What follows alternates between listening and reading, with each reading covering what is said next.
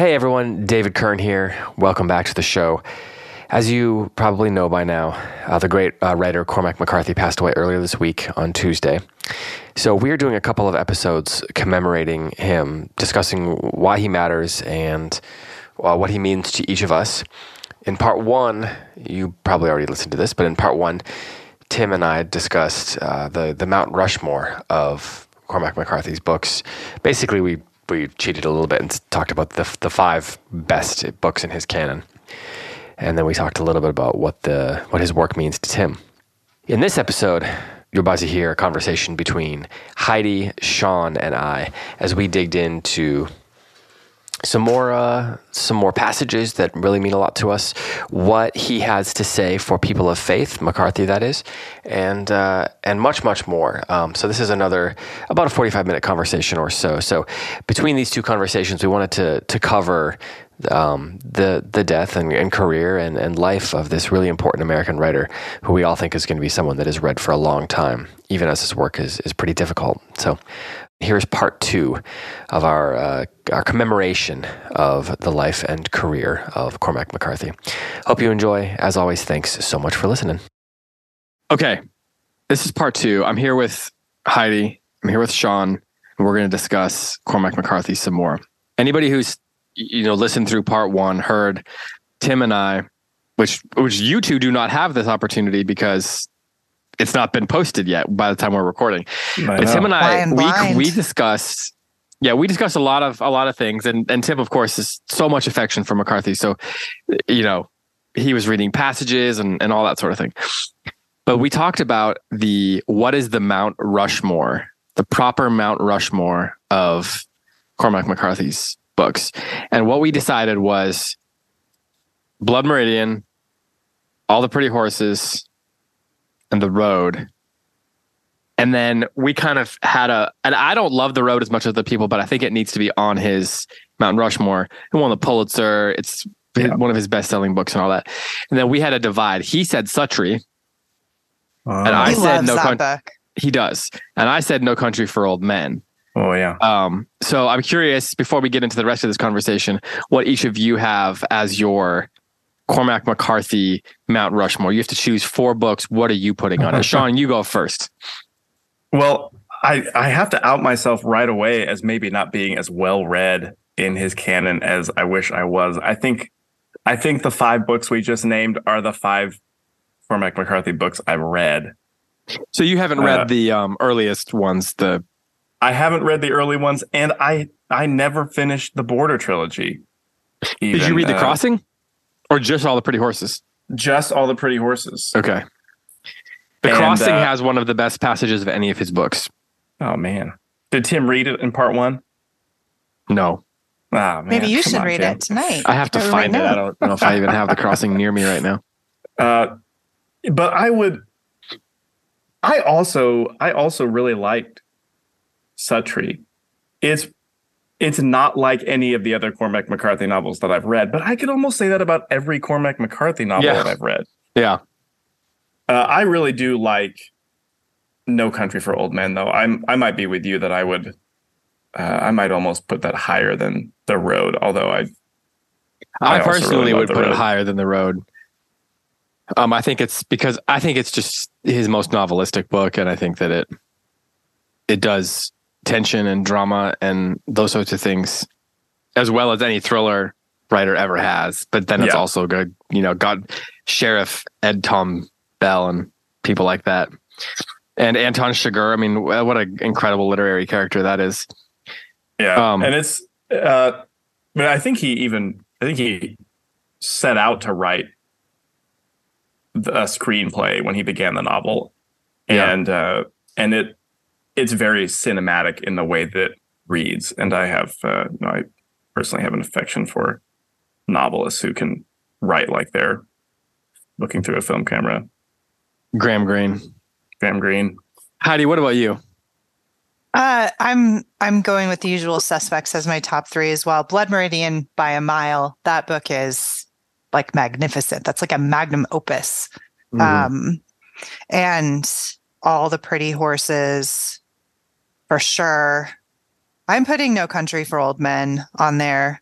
And then my my last one is a bit of a dark horse. Um, mm. It is a play that he wrote called Sunset Limited, uh, which was turned into a movie with Tommy Lee Jones and Samuel L. Jackson. And yeah. it's stunning.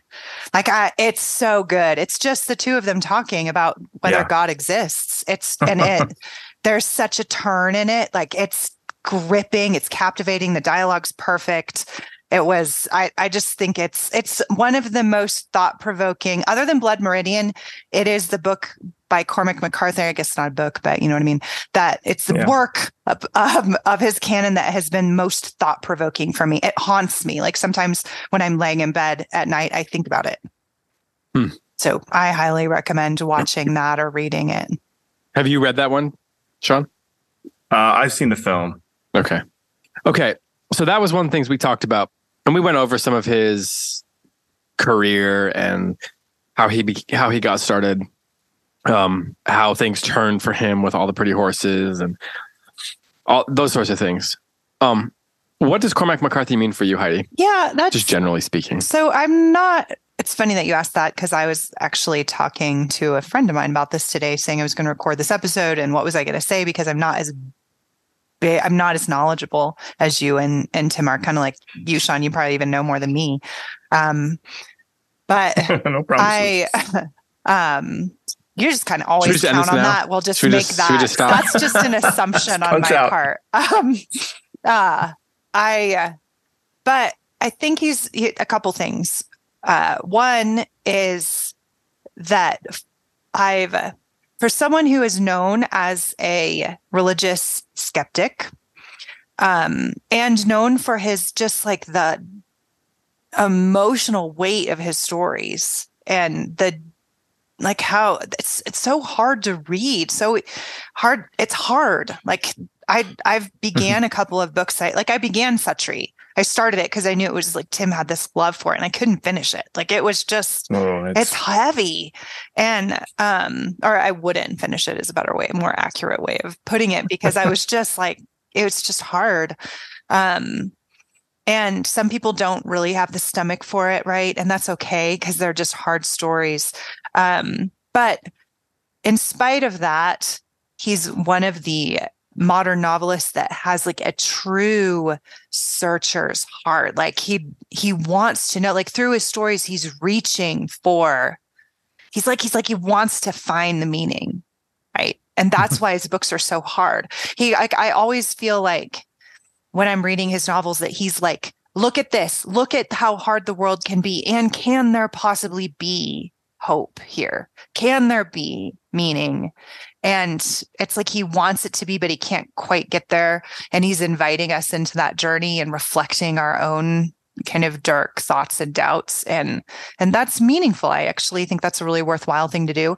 And then the second thing that his work has meant to me is more personal and relational. It's that i feel like it's i've like gotten to know tim and david more because they love this mm-hmm. guy and his work. And and and because his because cormac mccarthy is such a specific kind of author. I feel like when you meet people who love Cormac McCarthy, you kind of know them because they're the kind of people who would love Cormac McCarthy, right? And um, I have another friend like that too. Um, uh, really good friend who's just crazy about everything he writes, and and and I'm like, I know I can talk to this person. They this this person because they love Cormac McCarthy.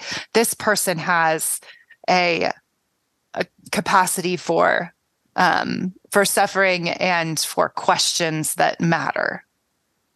Hmm. Hmm. That's it. Was it? Is it a man? Yeah. Well, and one of them's you. So yeah. do, yeah. do we? Yeah. Do you know? It's Owen like Sean. Hill. You do. Yeah. Uh, do you know a lot of? Yeah. Oh, okay. Yeah. Oh, really? Yeah. Okay. Nice. And I'm like, if you're the kind of person who loves Cormac McCarthy, like I can have a real conversation with you. Like you're yeah, asking right. well, good he's questions. A, that's a man you life. can have a conversation with. Yeah. So I think that that's another thing he's meant to me to me. So. Hmm. Do you know any women who are huge Cormac McCarthy fans? I don't ask that like as a leading provocative question, but like, do you know any? Because I don't know a lot. I have. I don't know a lot no, of women. I don't. Um, I think he hmm. is a masculine writer, um, but I think that women who are paying attention, it would behoove us to kind of develop this stomach for authors like that because uh, to the to the extent that is appropriate for you, right? Because they're good questions in life and it's a, I mean it's worthwhile to even enter into a more masculine journey in a novel that's overtly like asking those kinds of questions and and wrestling with the, that kind of suffering and that kind of speaking theodicy. of asking questions yeah I'm going to regret asking that question because I'm going to, someone online somewhere is going to be like, such a sexist question. Of course, there's women who like really Cormac is. McCarthy. Unbelievable. Yeah. I mean, none of those people are on, well, like all of his wives. Yeah. yeah. yeah. Sean, that what's, what's your, what, what's your deal with, with uh, Cormac? What's your relationship? Is it a masculine you know, one or a feminine one? It may be a little bit of both. Uh, now that I've heard Heidi talk, uh, because my first answer, the first part of my answer, is really the same. The and I came to I came to Cormac McCarthy at an impressionable age where I was also uh, doing a lot of searching and seeking, and uh, and so I I can sympathize a lot, and I, I have a great affection for Cormac McCarthy because uh, you can read an individual novel by any by any author and not know for sure what you've learned about them. Uh, but all of the McCarthy that I've read uh, gives this impression, as Heidi said, of of some sort of earnest desire for for uh, maybe something as as general as meaning but more particularly, uh, some sort of meaning or significance to uh, the suffering that we have to endure in this life. Uh, we're we're all preparing for the close reads retreat coming up and reading a lot of the Brothers K right now, and uh, I thought a lot. Dostoevsky, huge influence on McCarthy, by the way. Yes, right. He, one of his favorite calls, books is Brothers K. He calls Brothers K, yeah, one of the greatest books and uh, and there's so much in in the character of Ivan in Brothers K that makes that reminds me of uh, McCarthy. He seems like one of those who really wants certain things to be true and uh, struggles deeply uh, with being able to believe that those things are in fact true, uh, and seems to do so so palpably that I think we talked about this uh, uh, in exchanges earlier this week, but I was truly moved and grieved by the news of his death. Uh, there are plenty of authors that I enjoy, uh, but who I could, I could, God help me, I could hear about their passing and uh, and not think too much about it.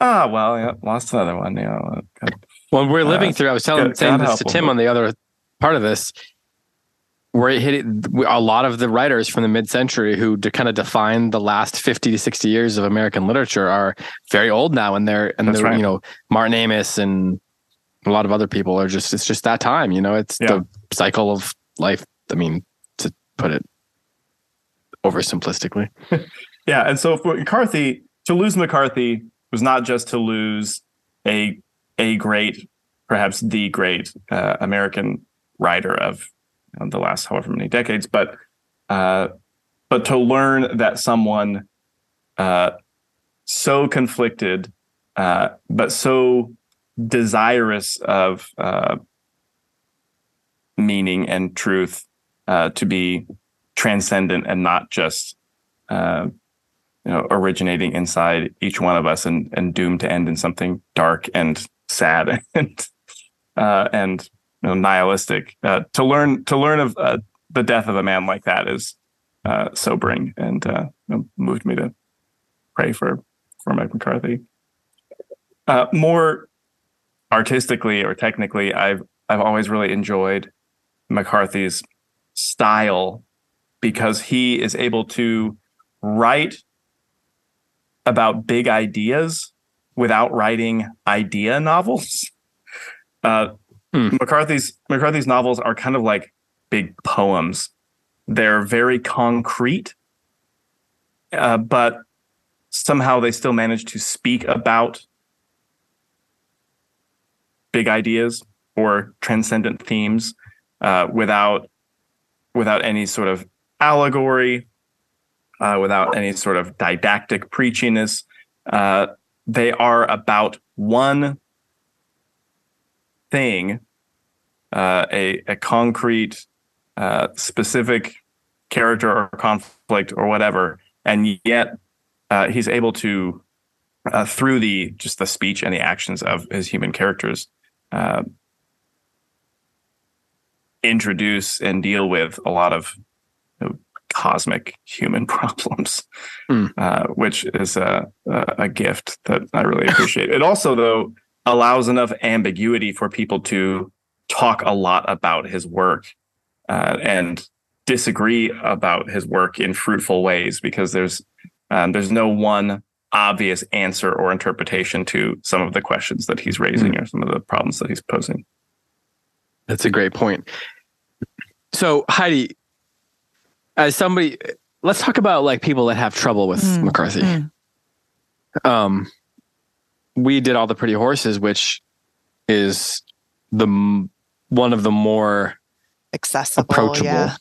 accessible. I think, in fact, that's even on the book jacket. Like it was reviewed as his most accessible work when it came out in '92 or whatever. And he writes those, and he writes No Country, and he writes The Road, and those are all fairly accessible books meanwhile, he's got The Orchard Keeper and Suttree and Outer Dark, and then he finishes his career with The Passenger and Stella Maris, and all those books are they're kind of out there, and they're they owe more to you know to James Joyce and William Faulkner, and you could say that the middle period owes more to Hemingway. Like mm. he actively changed mm. his style when it came uh, to Blood Meridian, and then again when he got into all the pretty horses. Like he he changed the way he wrote sentences, um, let alone the way he punctuated, and or didn't. So when it, when you're reading these most difficult McCarthy books, like Blood Meridian, which is uh, uh, accepted by many people to be not just a magnum opus, but one of the great novels ever, great novels uh, in American literature. Yeah. Um, it's a book that's hard mm. and it's it's gr- gruesome and it's violent and um, it's infused with its share of um, nihilistic characters and all that kind of stuff. For people that have a hard time, how do how would you suggest that people who want to who say, okay, this great author just died, and they're reminded of his reputation, and they want to know how to dig in, how to start. What advice would you give mm. for them in terms of digging into his canon right uh, like as a project yeah i think that that's a good question um i i think that you hit the nail on the head is what what what makes the novels his novels so so much of a challenge for many readers it's they're just so violent and you're mm. waiting like he does a lot of setup for a redemptive moment and then it doesn't pay off right? And it's yeah, he doesn't believe in redemptive moments. Yeah, that's for sure. But it yeah, feels right. like in No Country for Old Men is a great example of this. Like it feels like we're coming to a turning point, right? Like there's all of this setup, and we've been conditioned through novels and movies and to to expect that for there there's going to be a corresponding redemption to the depth of suffering that a character has endured. Like the amount of setup is going to have a payoff right? You're going to have elizabeth bennet you know giving Kath, lady catherine her comeuppance in the vegetable patch right um, and and and it's so satisfying because of that so he sets us up for something satisfying and then the bottom drops out. And um, not only that, but it's extremely violent for vulnerable characters, not just the guys, you know, not just the gunslingers fighting it out at the OK Corral, but women, children, right? Like weaker characters. And and then the people trying to sincerely trying to do the right thing often don't don't achieve, don't don't get rewarded for it. And all of that can feel very gratuitous and very hard to bear. Um, and I actually think that's fair. And so if you are a reader who's like, I kind of wanted to get into Cormac McCarthy until Heidi just said all of that, right? I actually think that's fair. You don't have to read Cormac McCarthy. But the that the the thing is is that all of those things they're not gratuitous, right? They are through them he's giving us the suffering of the world. He's offering it to us because that's yeah. one of the reasons that we read novels is um, is to understand the world, right? And and and and so with with Cormac McCarthy, he seems to be just kind of like handing it to us. Like, here is the weight of the world. Mm. What is to be done? Right. And there is a moral center in all of his novels. There's a starting place that um, that characters rise and fall from, right? And and and that moral center remains through the novel whether the characters are rewarded for doing their duty or not right and and that i think is what probably we're all, we all love about him there's some courage in that as a novelist to not rescue your characters um, and just let them be there and and in and then inviting us as readers to just sit in that tension and ask the questions like what do we do with the fact that they're that that good people don't always get rewarded and that bad people win and that people suffer? And um and what do we do with that um in and what kind of questions ought we to ask from that and how ought we to live in light of that. And I think he's raising those questions. And yeah. we who we as Christians, um, we as Christian readers, we ought to be the people who can engage with that, not the people who are running from that. And whether that comes through Cormac mm-hmm. McCarthy or through other stories, we must be the people who can look at that and acknowledge it in the world and let it be a fallen place without having to rescue mm-hmm. it all the time. And if it, and, and Cormac McCarthy as a skeptic was able to do that, I think that's courageous. And I think we ought to be the kind of people, whether it's through him or somebody else, who can be there in that and still find a meaningful world.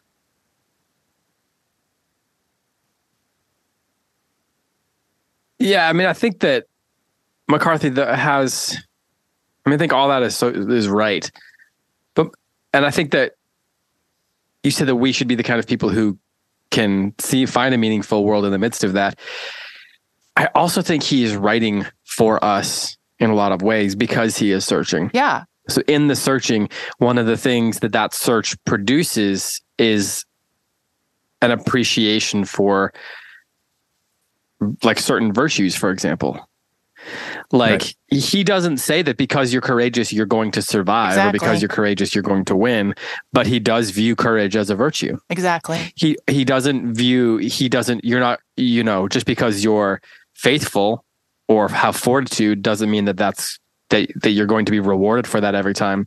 But nonetheless, that that virtue is necessary and it's it's there's like a it's redeeming in its own way for its own sake you know, there's a line in I mentioned this earlier in the other episode with with Tim, which is in No Country for Old Men.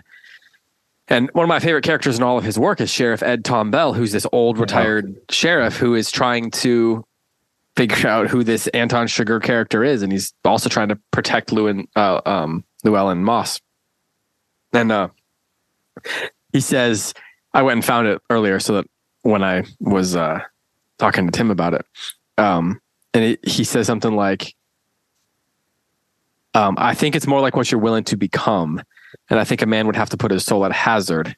And I won't do that. I think maybe now that I never would. And so there's this idea of like what every choice that we make means something to our souls. And I think that's a really important part of his books, like w- being aware that the choices you make are either irreparably harmful or healing to our souls. And that's like, there's a sort of, that's like an essential Dostoevskian, um, even mystical sort of way of thinking about our lives. It doesn't mean that you can, you know, Anton Chigurh in the book says, he says, everything's leading to this moment. Every choice you've made has led to this moment. And now yeah. he wants them to flip a coin. But I think he's kind of like the inversion of what Ed Tom Bell is saying. Like it's not just that it's it's it's chance that plays out and you make and one choice leads to another in, a, in sort of a, this random fashion, but in the fashion in the sense that you being vicious or virtuous matters and the more people that are acting according to vice or acting according to virtue is what determines the world that we're living mm-hmm. in and he is cynical about that that people are going to ultimately choose to be virtuous over vicious because he seems to think that he seems to he's looking around the world and he's seeing history tells us that people are more likely to be greedy and and ruthless and all those other things but that there are some people who are making the right choice and that there is that that, that there's honor in being virtuous and he he doesn't kill off every character who is is is virtuous mm-hmm.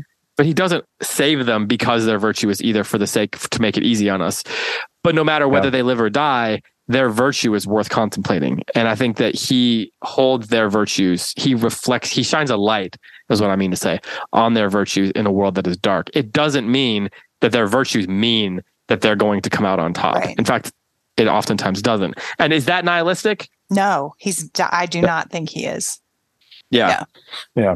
No, I I I love uh, the character of Ed Tom Bell too, and one of the things that that uh, McCarthy does with him is, uh, in the end, he he experiences a failure of virtue, uh, and McCarthy leaves him alive uh, as a result, and then we see him sort of mourn his mm-hmm. failure. Uh, and that's also uh, the opposite of nihilism. Mm-hmm. uh, that sometimes it can be as impactful to have a character lament their failed virtue uh, as it can be to to have a virtuous character uh, right? Because that's also, as Heidi said, there's a that acknowledges some sort of moral starting point that uh, we have to fall from, and and we all do that. Right? We all have, we all, in fact, actually have a moral starting point that we fall from, uh, and uh, I I love that that that that novel in particular doesn't end with the triumph of the the wicked character, although the wicked character does seem to endure and triumph, uh, but with the sort of uh, yeah, that's debatable contemplative sadness of this. Yeah, well, fair enough. Uh, but with the sort of contemplative sadness of uh, of this man who values virtue uh, and knows the the good uh, that virtue is in the world objectively, and then has to come face to face with his own cowardice, right? His own failure right, to act virtuously uh, when when the, the real test comes. Right. Which is why I picked that novel over the road. Although I think that for what David, what you just said, which was I thought just really powerful about his, you know, Cormac McCarthy's kind of assumption that more often than not, people will choose like to use Christ's words, although he might not, right? The wide road that leads to destruction. and then there's a narrow road that leads mm-hmm. to life, right? And and that I, is overtly explored in the road like that is that is the conflict mm-hmm. of the road like in a post-apocalyptic world what will people live like in without law right yeah. and and what yeah. will happen to the characters who are um, trying to live nobly and protect the innocent and it's not always what we want it to be um, and and and and that uh, but to your point he seems to conclude it's still worth doing right um and like and i love that mm-hmm. about his novels it's always there's always these characters that like they don't get what they want or they don't get what they ought right? Their duty or their desire remains unfulfilled. And yet there's there's still just this this center to all of them that's like and yet it's worth it. Like it's always worth it. Hmm. And but you don't know why. He doesn't tell us why. He doesn't tie it up and say it's worth it because you're going to get the girl or you're going to save your son or you're going right? Like he doesn't give us that. Like he just yeah. but there's still this at the last page you're like and yet it is better to be like the father than it is like the others right like and and i love that hmm. yeah and that's that's such an that's such an act of faith right yeah. because we do want we do want our good deeds to be transactional. uh, we would love for the cosmic justice to be transactional. We do a virtuous thing, and there's a virtuous result as you know, consequently. Uh, and often, in fact, we have to be doing good for the sake of good, uh, whatever mm. the the outcome for us personally might be. Right. And I don't think he's a nihilist, even though these sad things happen, just in the same way that Ivan from Brothers K isn't a true atheist. He's not a true nihilist, right? Like he's he's right. and that's yeah. what drives him mad is he can't find meaning, even though he knows there is meaning. Right. And I and I see that same I love that comparison, Sean. Um that between the two that um and there's this honor to that that he doesn't let it be easy he doesn't just say like because of the life to come we can endure all here and um which is it's worth exploring that question um because i think we too easily cut to sometimes sometimes we Christians just can't let the world be fallen, right? Like we have to skip to the end. We have to skip to the happy ending. Um, and well, that's okay because we're all going to go to heaven someday. And that there needs to be in the honest person's heart a lament for the fallenness of the world and and i think cormac mccarthy offers that to people of faith as well as speaking for those who don't have faith. There's also something about you know you talk about the idea of suffering. And i think mccarthy has a lot of respect for i don't know if that's the way to put it. I'll just he has a lot of respect for people who look at suffering or the prospect of suffering or the possibility of suffering and make the right choice or endure despite that. I think he has a lot of respect for those sorts of characters. It doesn't mean but it doesn't mean they win. Doesn't mean they even always um, continue to make the right choice over and over again. Um, but he has a lot of respect for that that virtue. Um, you know, it's interesting because he lived in New Mexico the last while of his life. And one of the reasons he lived there supposedly is because he wanted to hang out with physicists. Huh. And so all the he would go to like lunch. That's like his best friends and his conversationalists were not his conversation partners were not novelists they were writers they were physicists hmm. and that's kind of telling you know like the idea like that there's this search for something in the universe some sort of like order um, that I think show you know that that instinct shows up in his work, even if he doesn't always you know come to the same conclusions that we would, at least not obviously. Um, for the sake of time, do either of you have a passage or a scene or a book or anything that you want to just point to that you think is particularly uh, that you just enjoy? Uh, I have two that I think of all of the all of the time. I think about hmm. these two passages. Uh, one is a, a, really bright spot in the midst of a lot of the you know, the darkness in McCarthy's fiction, and there are there are so many bright spots uh, that we often forget about it because some of the conversations so in the road are pretty. Yeah, pretty and and the, the moment I'm thinking of is when the father and son find the uh, the shelter, the buried, the buried uh, food stash, and he shares a Coca Cola with his son for the first time, and uh, he he has to tell his son what Coca Cola is, and they taste it, and it's the just, true sign of the apocalypse, right there. That's right. but it's just pure elation. Uh, the idea that something so good could have could have ever existed, right? And I think it was Mexican Coke or just regular Coke. Oh man, it's hard to say. At, at that point, who cares, right? You've been you've been eating you know, tree bark and mushrooms and garbage, uh, yeah. running from cannibals. Yeah, the uh, doesn't matter what kind of Coke it is. It could be new Coke. was, oh, maybe don't go too far. Maybe uh, it's a bridge too far. Okay, uh, but yeah, it was just pure pure joy and delight uh, in this good thing that exists. It's a great it's a great moment. Mm. Uh, the other is the very the last pages of No Country for Old Men mm-hmm. uh, when when Ed Tom is recounting a dream he had of his own father and, uh, was very much pregnant with you know, uh, the idea of death, and uh, but his Tim, father has. Tim talked uh, about that that scene last. Yeah, last one. Gone on ahead of him, bear, bearing the fire. Mm-hmm. Yeah, oh, I think I, I th- is it the one that begins. I had two dreams about him after he died. I don't remember yep. the first one all that well. Yeah, I've got it right here. You want me to read it? Yeah. Or you got it? Let's do it.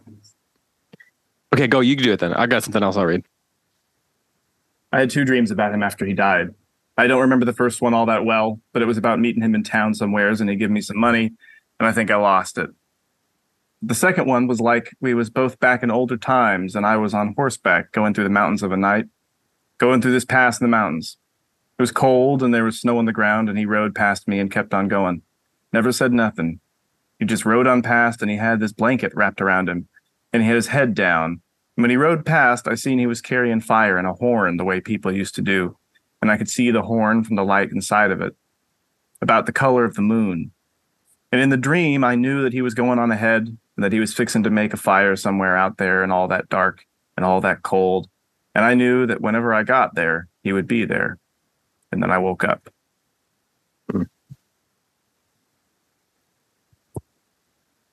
Yeah, Tim. Tim talked about it reminding him of his, of his own dad. Hmm. Yeah. Heidi, do you have anything? So, one of the most haunting um, images in my mind from Cormac McCarthy is from Blood Meridian. Um, so, um, you know, the novel begins to see the child, um, and the there's this character in the novel that's just called the kid. Like, there's no name to this person, right? Mm-hmm. Um, and uh, that like I think all the time whenever I'm witnessing something that ought to be innocent, um, that, mm-hmm. that is deformed or stunted in some way um, and and turns out to be a monster right? Um, i think of i just always goes through my head that line see the child right? Um, and because he's it's like a demand right? Like see the child like see what could have been good and is in fact the monster we're all afraid of right? Like and and he describes it um he says see the child he's pale and thin he wears a thin and ragged linen shirt, right? So you're like, oh, the sweet child, right? um, and then he goes on. the mother dead, these mm-hmm. 14 years old, did incubate in her own bosom the creature who would carry her off. The father never speaks her name. The child does not know it. He has a sister in this world that he will not see again. He washes, pale and unwashed. He can neither read nor write, and in him broods already a taste for mindless violence, all history present in that visage, the child, the father of the man. That's so mm. compelling, right? And it's, I you mentioned Sean earlier that um, that Cormac McCarthy is not necessarily an allegorical novelist, right? But he comes up with mm-hmm. these images. You know, Sunset Limited is about a train, right? This like train coming through, and a train is this liminal force right like it, it it's movement and you when you get on a train you make a choice on where you're going and that's the whole point of the story right which train are you going to yeah. get on um and mm. um and with the kid right this this idea of the child and the child being the father of a man is very old classical idea it's one of the reasons why we educate right because the, the our children become um the child actually is the father of the man. And if you look at it in terms of who the child is, who they become as adults, right? Childhood matters. And and so, and a child ought to be innocent. A child ought to be pure of heart. And and in in in Blood Meridian, he shows us what happens when we squander the opportunity to form children and what they can turn into. And I just find that very haunting. And I just always think all the time, like, see the child that, like, mm. it's, and that, that there's that, that see the child could go either way. Like, it could be see the innocence or it could be see the destruction that we wreak. In children. So that that's always just super memorable to me. And great writing too. Man, carry the child in her Man. unwashed bosom. Like that's that is vivid. I'm gonna read a passage here from All the Pretty Horses. Mm. This hmm. one has been making the rounds on the internet. It's it's an incredible two yeah. paragraphs because I think that what we get here is just um he knew how to he was a he honestly could write beautiful beautiful sentences. And and uh he could write about people interacting in beautiful ways too. So these are two sentences from all the pretty horses that i'm that i'm going to read. Because i don't i don't want i think that's like something that people don't talk about enough is how beautiful his writing was. Yeah. They kind of talk about how spare and violent and stuff like that but he was just well it's he could write whatever he wanted yeah, that's, yeah. that's the amazing. Thing. That's true. That's true. he could just he could just change the channel and whatever he wanted to come out would come out. Yeah, there's just not many people like that. I think no. Tim said that he thinks in 200 years we'll still be reading him. I mean, we won't, but people will still be reading him, and uh, I think that's probably true. Yeah. Uh, I think I my theory. I told him this. I think Blood Meridian and and No Country for Old Men will be the books that in 200 years you're most likely to be reading. Like I think mm. uh, No Country for Old Men is almost like his As I Lay Dying, and then you've got Absalom. Absalom is like his his blood meridian is like Absalom. His Absalom. Absalom. Interesting. Um, one's a little more pop that's going to keep him like a little more popular, a little more readable. it's going to be kind of around. More people will read it, and then you've got the one that's like the academic. It's book. Yeah, the one's the gateway to the other. Exactly. Yeah. So this is from All the Pretty Horses. One of my favorite books. They'd ride at night up along the western mesa, two hours from the ranch and sometimes he'd build a fire and they could see the gas lights at the hacienda gates far below them floating in a pool of black. And sometimes the lights seemed to move as if the world down there turned on some other center. And they saw stars fall to earth by the hundreds. And she told him stories of her father's family and of Mexico. Going back, they'd walk the horses into the lake, and the horses would stand and drink with the water at their chests, and the stars in the lake bobbed and tilted where they drank. And if it rained in the mountains, the air would be close, and the sorry the air would be close and the night more warm. And one night he left her and rode down along the edge of the lake through the sedge and willow and slid from the horse's back and pulled off his boots and his clothes and walked in out into the lake where the moon slid away before him and ducks gabbled out there in the dark. The water was black and warm. Um the water oh, sorry it's like small print here and i keep losing it. The water was black and warm and he turned in the lake and spread his arms in the water and the water was so dark and so silky and he watched across the still black surface to where she stood on the shore with the horse and he watched where she stepped from her pooled clothing so pale like a chrysalis emerging and walked into the water. She paused midway to look back standing there trembling in the water and not from the cold for there was none. Do not speak to her. Do not call when she reached him, he held out his hand and she took it. She was so pale in the lake, she seemed to be burning, like foxfire in a darkened wood that burned cold, like the moon that burned cold. Her black hair flowing on the water about her, uh, falling and floating on the water. She put her other arm about his shoulder and looked toward the moon in the west. Do not speak to her, do not call. And then she turned her face up to him sweeter for the larceny of time and flesh, sweeter for the betrayal. Nesting cranes that stood single footed among the, ca- the, the cane on the south shore had pulled their slender beaks from their wing pits to watch. Me quieres, she said. Yes, he said. He said her name. God, yes, he said. I'm not reading this because we need to be like adjudicate the choices they're making here, but just the like the the writing itself is yeah is like uh, Shakespearean. I mean, yeah. where he where it describes her as like a chrysalis emerging, and like that that image of the chrysalis emerging, or of you know some of these images that he uses should be too much. Yeah. They should not work in a book about cowboys. but he takes he's able to take these like ancient images and it feels like Homer or Shakespeare and put it on the Wild West with a 16 year old kid who wants to be a cowboy and like loves horses and he makes it work. And that's I think there's like a magic to that. Like people have tried to imitate it. That's why people can't imitate it. It's not people can write sentences that structurally work the same way. But nobody can take images that seem like they don't belong and make them belong. And like I think that's that's like poetry. Um and I you know, I, you know, I just think I, I, that's it's beautiful writing. Full stop. All right. Anything else you guys want to add about Cormac McCarthy? I think for people who are wanting like if we've convinced anybody right like i am i want to read more cormac mccarthy um if you haven't read all the pretty horses along with us or if that's the only one you read like i would think all the pretty horses is a really good start and then like what do you think next? I think the road. What do you all think? I would say the road too. Uh it's because it's hard uh, thematically like like a it's lot of, sad. Yeah it's it's sad and brutal at times but it's also uh it's it maybe has the most payoff if you're looking for some sort of uh optimistic conclusion.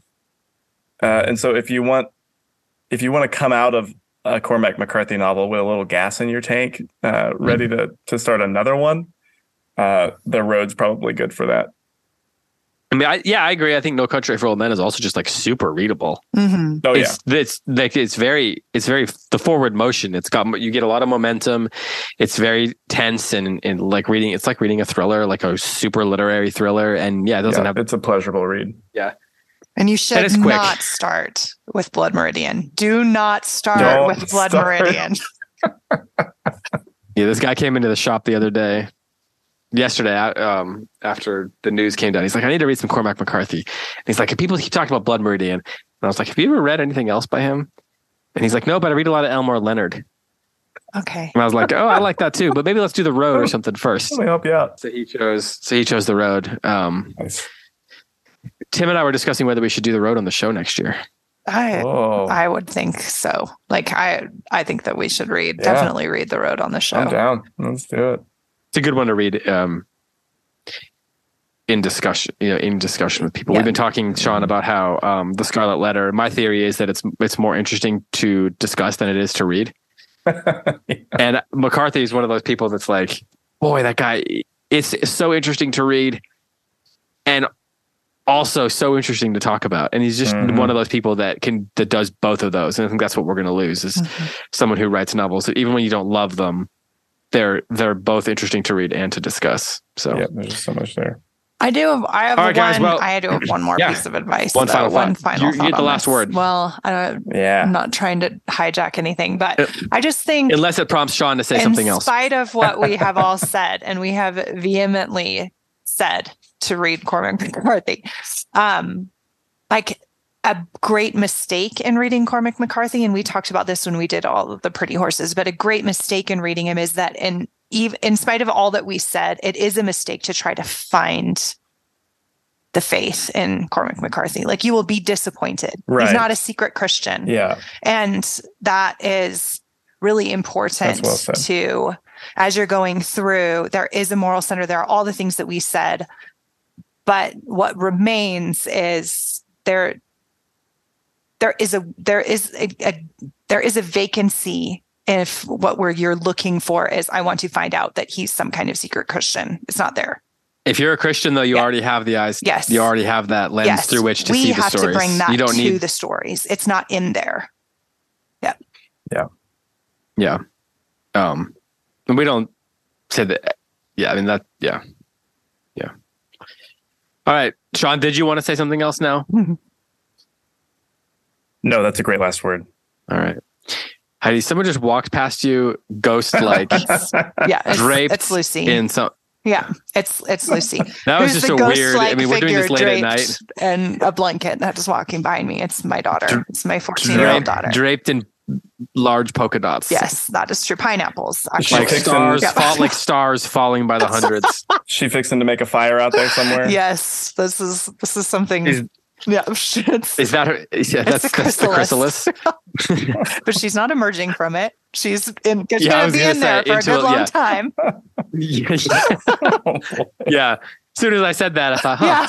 Yeah. yeah yeah yeah In the context, not really what I mean, Right. but um, all right. Well, let's. It's getting late. Uh, we're recording this late at night here, and we both we all got to read some Brothers K. So, um, Word. you know, we're gonna. Come on. And well, you look like you got a, an event planned here, Heidi. You got looks like I got an evening planned. I got people over. I got wine to drink. you got people over. yeah, yeah. I did my homework.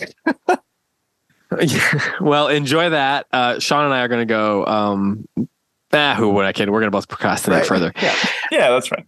I'm going to think about it though. We'll, we will talk to you soon. Thanks to everyone who's listening. Hopefully, um, this has been a you know useful uh, an interesting conversation or two conversations on Cormac McCarthy, true legend, uh, whose um, whose work will be there, but it's sad that we won't have more uh, more work. And uh, you know, as as Sean indicated earlier, I guess you know it's the prayer that may his memory be eternal.